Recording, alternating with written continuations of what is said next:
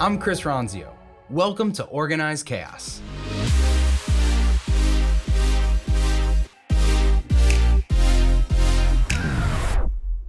This week, we crossed a huge milestone in organized chaos, publishing 250 episodes.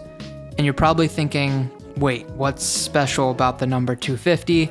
Well, not much other than the fact that it's a lot of content. And that got us thinking about some of the amazing guests that have been on the show.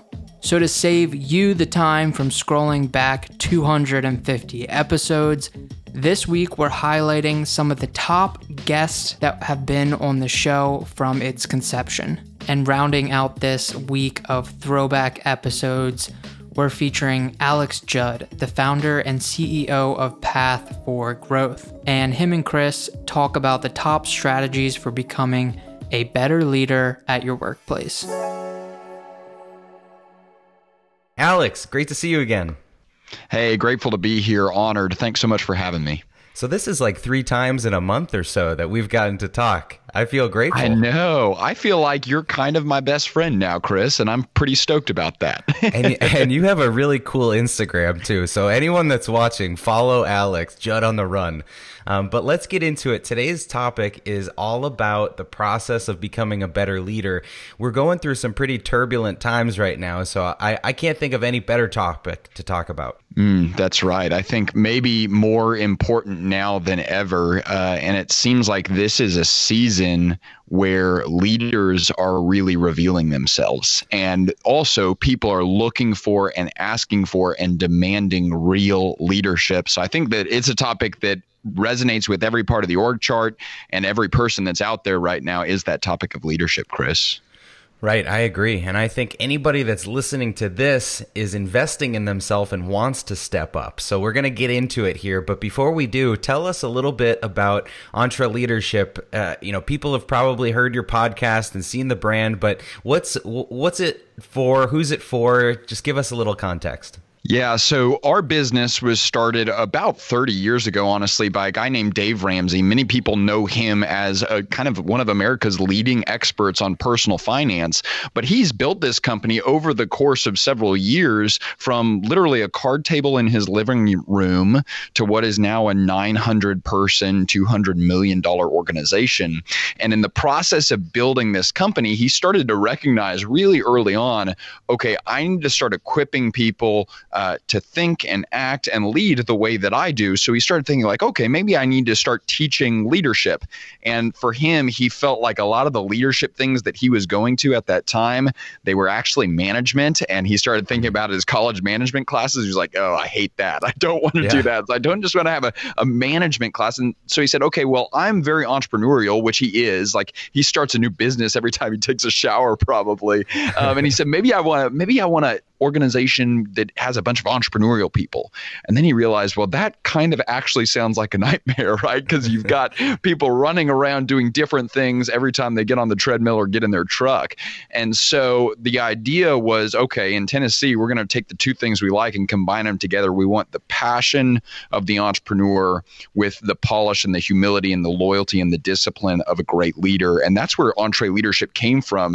And it was really internally for our business that he started teaching this material and then we started to get demand from the outside and that's what we do now and we really say that our primary effort and our primary focus in the marketplace today is we exist to help the small business owner win And so we exist for Main Street, not for Wall Street. We believe that small business is the backbone of the American economy. We believe that it is the backbone of our nation. And so those people that lead two to 200 team members, we are such fans of those people. We're rooting for those people. We're fighting for those people. And so that's who we exist to serve as the small business owner. I love that. And we're so aligned there. So, how did your personal journey intersect with the EntreLeadership path? Like, it was a few years ago, right, that you joined the organization? Yeah, that's right. That's when I joined. I intersected with EntreLeadership. I think it was in college, and I always, I, I always kick myself because I wish I could remember the person that is actually responsible for all this. Lots of people would probably blame that person now, but uh, uh, in college, someone recommended to me that I have to start listening to the EntreLeadership podcast. And leadership has always been something that I've been fascinated by. It's always been an area that I've aspired to grow in and to improve on, and I think it's something that we all should aspire aspire to grow and improve on. And so I got hooked on that podcast almost immediately. At the time, it was hosted by a guy named Ken Coleman. And I was just so enthralled by the guests, by the thinking, by the encouragement, by the actionable takeaways. And I started listening to that podcast every single Monday on my run. And it became a habit for me. It became a routine for me. And then out of college, I started working with a leadership development not for profit in Austin. And I just started leveraging the content like I was a consumer of that content that was honestly relying on it and putting it into practice. And I remember it's crazy. I was on a run and I remember the street corner I was at. I was running in Houston, Texas, and I remember the street corner I was at when I was listening to the podcast, and I thought to myself, that would be a cool place to work one day. Um, and then what I always tell people is 14 interviews later, here we are. That's amazing. So you're it's almost like you were the kid playing sports that then grew up and played for the hometown team yes, which is outrageous. Like the fact that I get to do that and the fact that I get to do stuff like this and talk to people like you and the people we talk to on the podcast, it's kind of like I, I kind of don't want to tell them this, but it's like I would volunteer. Like I would pay to do what I get to do. So the fact that I get paid to do this is just it's kind of stupid, Chris. yeah, that's that's amazing. Okay. So so what does it mean to have a coach? You know, in your role as a coach, how frequently are you working with business owners? What's the cadence? What's the cycle of check-ins? What is that relationship like? Yeah, with on, within our program, it's called All Access. The way we organize coaching is we have executive coaching, which is one on one coaching, but then we also do masterminds, which is becoming more really familiar in the marketplace right now.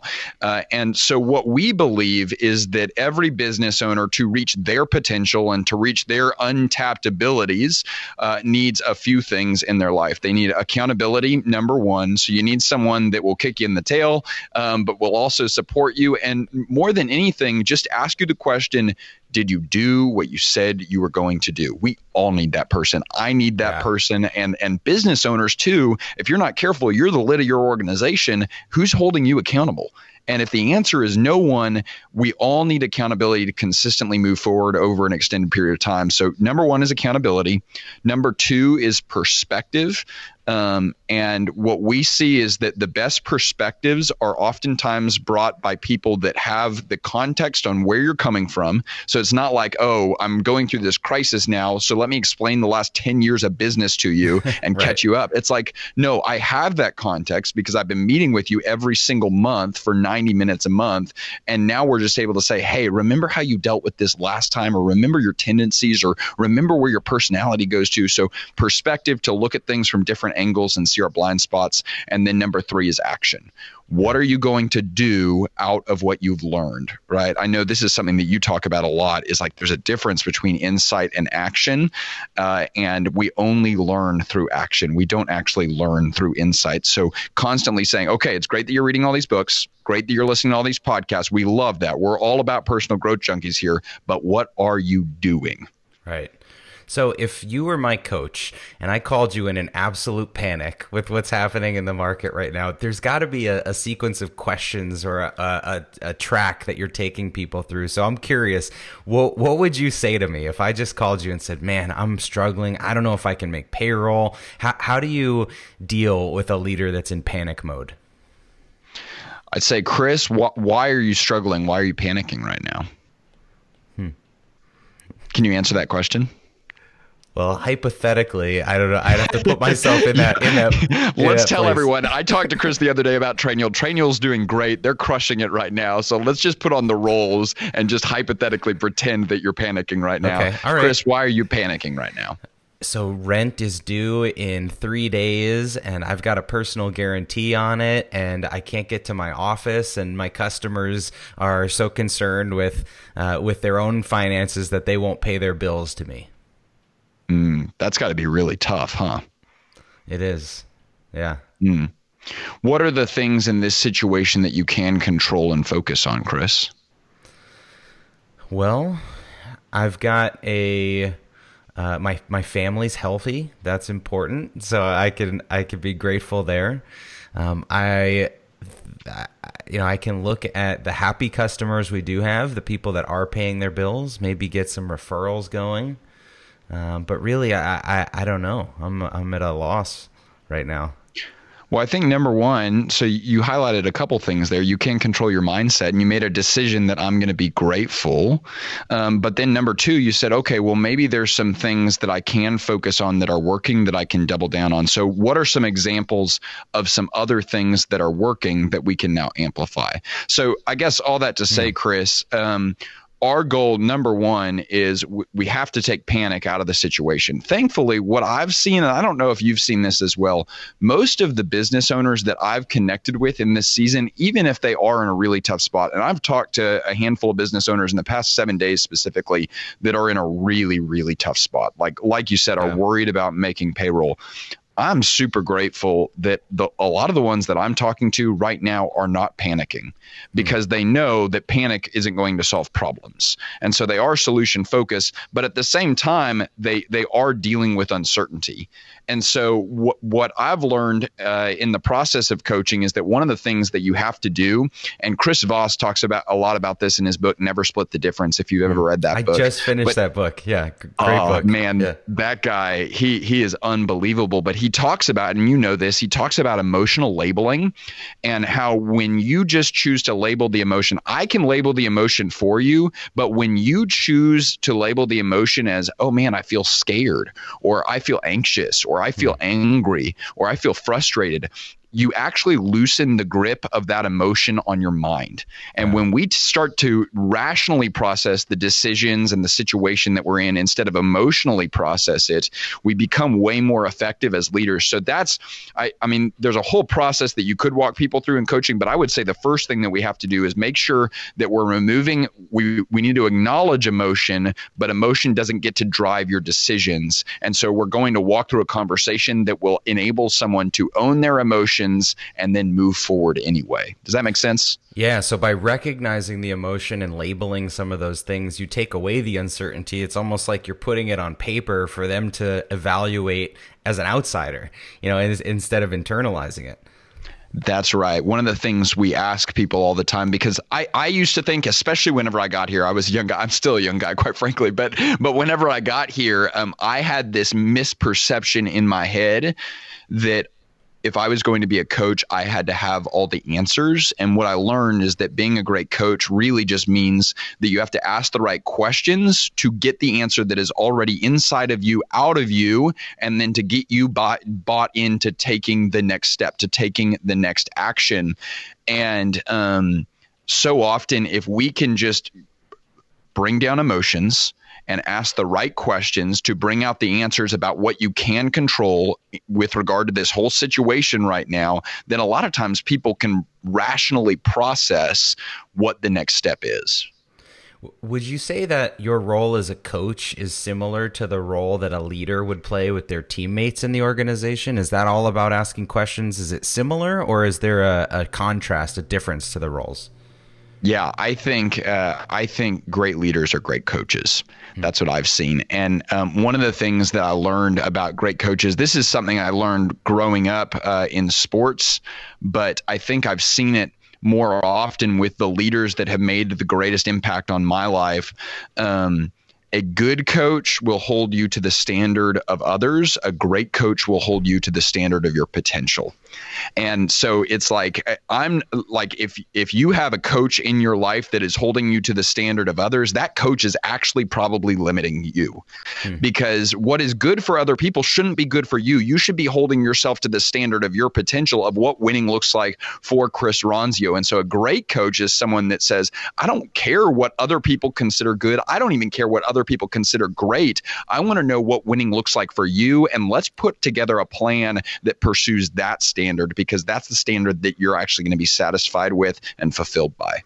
Yeah, I love that. I, I so funny. This morning I was riding the bike, my exercise bike, and it shows me the ranking of all my friends on there. And so I'm oh, pushing and I'm tr- trying to get past every friend. And then when I get to the top, I see the PR, you know, the top, my own personal score, and I started chasing myself and I was able to beat the PR this morning, and that was so much more fulfilling than trying to beat the you know the friend who's in a totally different state than I am. You know, so yeah, I, I, you beat Chris Ronzio of two days ago or whatever. Right, That's a right. big deal. That's huge. So, so what are some things that business owners can do to build this positive mindset to create habits so that they're strengthening their mindset? Are there things you recommend? Mm, that's a great question. I think it's different for every person, um, but I'm a big believer in the idea that the things we do daily create the people we become permanently. And so I think there there's a lot of stuff on Instagram, quite frankly, but there's also a lot of stuff written and a lot of YouTube videos about mindset shifts and that the shift can happen in a moment and it, one moment can change your life. And I understand the line of thinking there, but honestly, what I've seen is that transformation occurs in my life from the things that I do every single day. And it's not this grand deposit that suddenly makes me mentally wealthy. It's making little deposits every single day. When I sit down with my notebook and I journal, when I sit down and read, I, I always tell people I don't read books anymore. I read pages because I like, mm. I, you know, if I say I'm going to read a book a month, then we're going to get to the 30th of the month. I'm going to say, holy crud, I need to read a book right now, right? if I read 10 pages every single day, well, then I become the type of person that reads every single day. So I'm going to make sure I have a constant flow, a constant intake of 10 pages a day that's getting into my soul and getting into my spirit. I'm going to make sure that I'm having genuine, authentic conversations with other people where I'm looking them in the eye or I'm looking them in the webcam in this season that we're in right now and making sure that I'm positioning myself to ask great questions to grow. So, I mean, those are a couple things. I would say journaling, I would say prayer or meditation to make sure you are centering yourself. No one needs a leader in this season right now that is not centered. You have to be centered and yeah. and you got to you got to be in silence if you're going to do that. I would say reading and making sure you're monitoring your intakes is another one, and then I would say making sure you're pursuing real, authentic connection. I think all of those, if you can establish a rhythm or a habit of doing those things regularly, a cadence of doing them regularly, then you're going to look up a year from now and you're going to say, "I'm the type of leader that I want to be." Yeah. That's the type of person that I want to be. That's so strong. I want to reiterate this because what you said there about building habits and doing these things, even if you don't want to do them, you know, you don't wake up every day on fire ready to tackle the world. But, but I've seen in myself that when I wake up and I'm just not motivated or something, doing those little habits flips the switch of getting me back into the production mode. And so I think that that's an amazing recommendation that you made. Um, let's let's turn or pivot into action. And with everything going on right now, people are maybe with their teams. They're coming up with ideas. They're trying to figure out what they should work on. So, is there anything you recommend in terms of prioritizing all the possibilities in front of us? Well, I think y- you at Trainual have been a great example on this, just based on how y'all have pivoted and adapted just in the past 14 days with the whole coronavirus situation. Um, I heard Mike Hyatt the other day. He challenged leaders to ask themselves the question What is the thing in my business that has just been made exponentially more important to other people because of what's going on right now? Hmm. And for restaurants, it's their delivery service or their pickup service, right? For you, it's probably everything related to remote work and policies for the virus and things like that. And y'all rolled out a bunch of that. For us, it's remote training and digital training and making sure that we're still um, executing on what, how could we adapt our events to do an online version of that or things like that. But what is the thing that is exponentially more important now than it was before all of this started? And how do we amplify those things? Um, um, I heard someone talk once about uh, it was a, a, leadership consultant that had worked with leadership teams uh, in the ministry context, in the athletic context, and they were business uh, business context, and had worked with great teams and great leaders all around the country, all around the world. And he said that uh, he said that every team that he's ever worked with always ask the same question when something goes wrong. They ask the question, why? Right. And certainly, I think we can all relate to that. When we make a mistake, when we hit a failure, when we hit a pitfall, we ask the question, why? He said that there was one specific team and one specific leader that was ruthlessly intentional about doing just the opposite. And here's what's crazy it was Nick Saban and the University of Alabama, hmm. um, which I don't know where you stand on the college football spectrum, but I either just really tick some people off or some people love me now. I, I'm a Texas fan, so I, I, I don't really worry about the SEC too much, but you can't deny what they've done. And here's what this guy said about Nick Saban and the University of Alabama. He said they are ruthlessly intentional about asking the question why when there are things that are going right. And mm-hmm. right now, it can be really easy to look at all the things that are going wrong and ask the question why. But great leaders right now are looking at the things that are going well, even if there's just a little uptick in some area of your business or some department or some process or some product. And they're saying, okay, why is that working? And then how do we amplify that? How do we double down on that? How do we pour gasoline on that fire? Because we're going to have to get that thing humming if we're going to make it through this season that's coming up. So, for everyone that's listening, think about your business and think about what is going well. What can you amplify? What is your delivery service if you're a restaurant? What is the thing that you can 10x right now? Focus on that. I think that's a great recommendation. So, if you had a crystal ball, Alex, where is business going from here? Where, what is the future? Is it is it doom and gloom, or is there a bright bright spot coming out of this?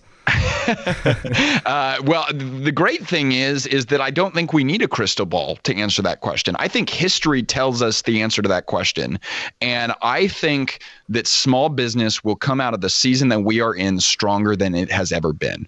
In fact, I would say that I don't just think that; I know that because I have seen that if there is anyone more resilient uh, and more driven and more committed to getting through a valley stronger than the way they entered into it, it's the small business owner. That seasons like this are what entrepreneurs are built for. And so we just need to make sure we're not we're not allowing fear or anxiety or anguish to drive us right now. We just need to say, okay, we're going to run into this storm. It's going to really suck. That's something that I learned in triathlon. Uh, mm. You embrace the suck and you don't deny the suck, you don't ignore the suck, you don't pretend the suck doesn't exist. You just embrace the suck and you say, This is literally what I signed up for. I hmm. did not get into business because I thought it was going to be easy. I got in business because I knew there were going to be times where I was blindsided by something I could never predict, but I was going to be able to figure it out. And this is where leaders are going to rise to the top. Small business has the greatest opportunity in American history right now to prove that the private sector can absolutely make a difference in the course of how our nation is run. And I think we're going to do it, Chris. I agree. I think resourcefulness is the most valuable currency, and small business owners are flush with that right now. So even if you're having financial trouble, think about how to be resourceful. All right, so let's wrap this up. We always do this double tap thing at the end. If we can, uh, if we could zoom in and ask you these five questions, just say the first thing that comes to mind. So first, what's okay. a brand that you think has perfected its process that you admire? I'd say Patagonia. Um, have you ever listened to how I built this? Yeah, I love that. Okay, so how I built this podcast with Yvon Chouinard, uh, he talks about how they changed their decision making process several years ago. It was in a recession period, I think 08. Th- their business almost fell apart, and they said, from now on, we are always going to make decisions operating under the assumption that we will still exist 100 years from now. Hmm. And we want to make decisions that we will be proud of and that our customers will be grateful for 100 years from now. Um, I think that is a perfected process. Yeah, that's a great filter for decision making. So, who is someone who's coached or mentored you? Uh, there's a guy named Dan Underhill uh, in Austin, Texas, that I, I believe that every person should have three to five people in their life that they are completely transparent with and that that you give permission to ask you any question. And he is he is one of those guys for me and i have told him you can ask me anything. You can tell me anything. And he does believe me. Um, but he is one of those people that he holds me to the standard of my potential not to the standard of others. And man i would be a different man a different leader a different person today if it weren't for dan underhill Well, thank you, Dan, on behalf of everyone. Uh, what is your favorite book or podcast other than yours and this one? that's right. That's right. Uh, favorite book, I, I, think one of the most impactful books I've ever read was a book called The Road to Character and the follow up called The Second Mountain. They're both by David Brooks. Um, and those, I, just like my relationship with Dan, I am a better man because I read those books. They changed the way that I act. And you know it's a good book whenever it doesn't just change the way you act for a season while you're reading it, it changes the way you act moving forward. That was those books for me. Great. All right, so people need some positivity right now. Who's the most entertaining person that you follow online? Oh man, there's a guy named John Warder. Warder. Um, I went to college with him he is a goofball, a freaking goofball. and I haven't talked to him. I, I mean, I haven't talked to him in years since we graduated college, but the guy puts out some of the best videos. He's crushing the TikTok game while I'm still trying to figure out what TikTok actually is. Um, but he just, and you said the word entertaining. He is so entertaining, Chris. So, John Warder. That's funny. All right. And one app that you can't live without. Oh man, the uh, the YouVersion Bible app, and whether you're a believer or not, um, like it, it, they operate that app like a business. Um, although it's it's a, it's associated with a nonprofit, it's associated with a church. It, the functionality and the intuitive design of that app is unbelievable and and the downloads are just insane so i just am so grateful to have a source of truth that's so accessible but also to have modern day design brought into that source of truth oh it's just awesome I love that. All right. Well, we'll link all of those up in the show notes. If you were to summarize, is there one lesson that you want to leave people with after having listened to this? I would say that if you're listening to this, recognize that if someone depends on you, then you are a leader which means we all need to recognize that we have leadership opportunity in this season, but we also have leadership responsibility in this season. And if you truly believe that you do hold that opportunity and responsibility, then you need to own it and you need to recognize that everything rises and falls on leadership. So take care of yourself first, make sure that you are operating from a source of stability and strength and security and confidence, and then go out and focus on using that strength to serve others. That's the biggest biggest lesson that I'm learning right now is that strength is for service.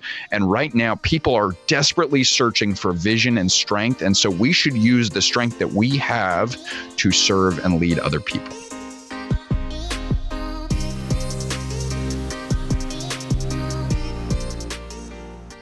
Hey, thanks for listening to Organized Chaos. If you like this episode, be sure to subscribe or leave a review and share it with anyone in your network that you think could use the information.